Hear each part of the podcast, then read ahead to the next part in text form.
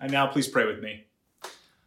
On this holy night, O God, we pray that you would be with us so that we can once again hear your life giving word. Amen. Well, here we are again at Christmas Eve, that most special night of the year. I hope you're together with friends and family, or have a special meal or a special night planned for yourself. This is an important night. We all need nights like this where we set aside time and effort to make it truly special, truly memorable.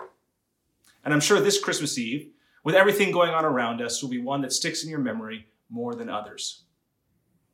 This evening also gives, gives us the opportunity to revisit one of the best known texts in the Bible, the birth story of Jesus that we find in the Gospel of Luke.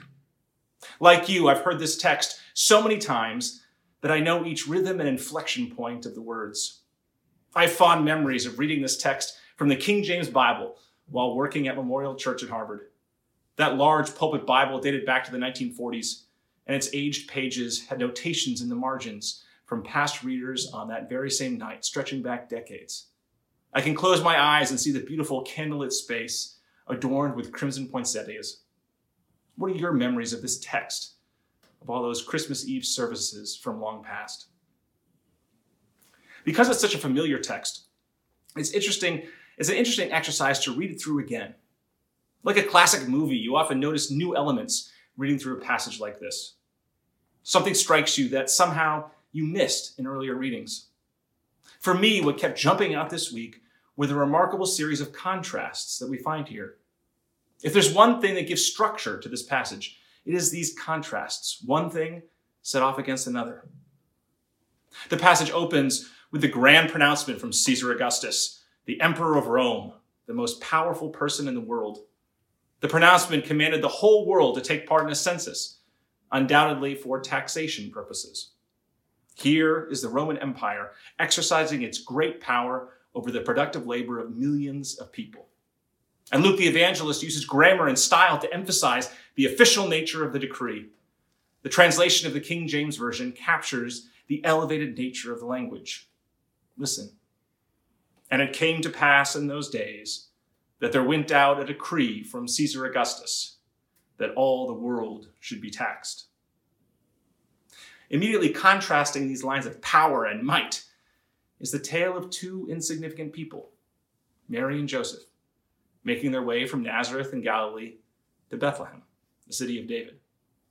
The announcement of Jesus' birth is followed by the curious details emphasizing their low estate.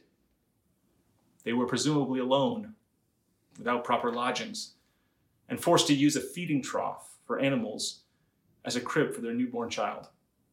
Mary, we can guess, gave birth without the assistance of a midwife, quite an ordeal for anyone, let alone a teenager after a long journey. What a contrast.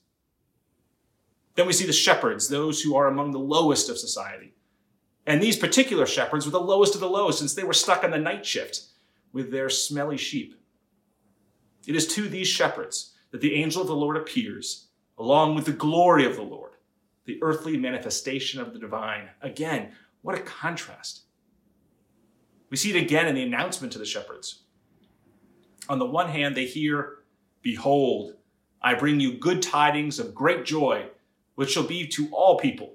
For unto you is born this day in the city of David a Savior, which is Christ the Lord. This incredible statement is followed by, Ye shall find the babe wrapped in swaddling clothes, lying in a manger. What a strange juxtaposition. We then get the multitude of the heavenly host, the heavenly armies, appearing to, appearing to emphasize how amazing this announcement really is. I'm trying to imagine what a proper analogy might be. How does one quantify the multitude of the heavenly host making an announcement? But then contrast that to the announcement delivered to Mary and Joseph. They don't get the angel or the heavenly host. They get a group of ragtag shepherds to bring them the news. There were no angels near the manger. One after another, these stark contrasts earthly power and wealth against relative poverty and obscurity, great announcements and flowery po- prose about a baby in a feeding trough, the whole multitude of the heavenly host talking to a bunch of sheep herders, the Son of God being proclaimed by some filthy teenagers. I imagine these contrasts struck me so profoundly this year because of the surreal contrast that we've been living through over the past nine months. The wealthiest Americans have been adding hundreds of billions of dollars to their already vast net worth, while millions are without work or even food. Some are healthy, while millions are grieving the untimely deaths of loved ones. I look on social media and I see some people I know out partying and living life as though all was normal, while I sit in my dining room day after day, wondering how much longer this will last. We have memories of Christmases past with large gatherings of family and friends, and then our present reality of limited travel, small groups of people, and precautionary COVID testing. These contrasts make my head dizzy. In the biblical text, the contrasts are used to highlight where the message of the good news of Jesus appears. It appears to two insignificant people, to shepherds, in a manger. The message appears to those who are grieving the loss of loved ones, those who are struggling financially, those who are wrestling with depression or loneliness. These contrasts have a purpose. They show you who hears the message of Christmas. Normally, pointing this out might feel as though it excludes people. But this year, we all find ourselves living under the cloud of the virus and its effects. Some are suffering far more than others, but we all feel it. We know the anxiety, the fear, the exhaustion of it. The contrast between a normal Christmas and this one is hard to miss, and yet, in the world of biblical contrasts, God's message appears to those who need it. And on some level or another, we all need it this year. In that regard, this Christmas is far more like the first Christmas than any other in recent memory. In a world waiting for good news, needing good news, we find it in the manger. I hope this year the familiar story hits a little differently. It becomes more real. All this speaks to one of the great messages of the gospel. The gospel, the good news, is about awakening to a contrast.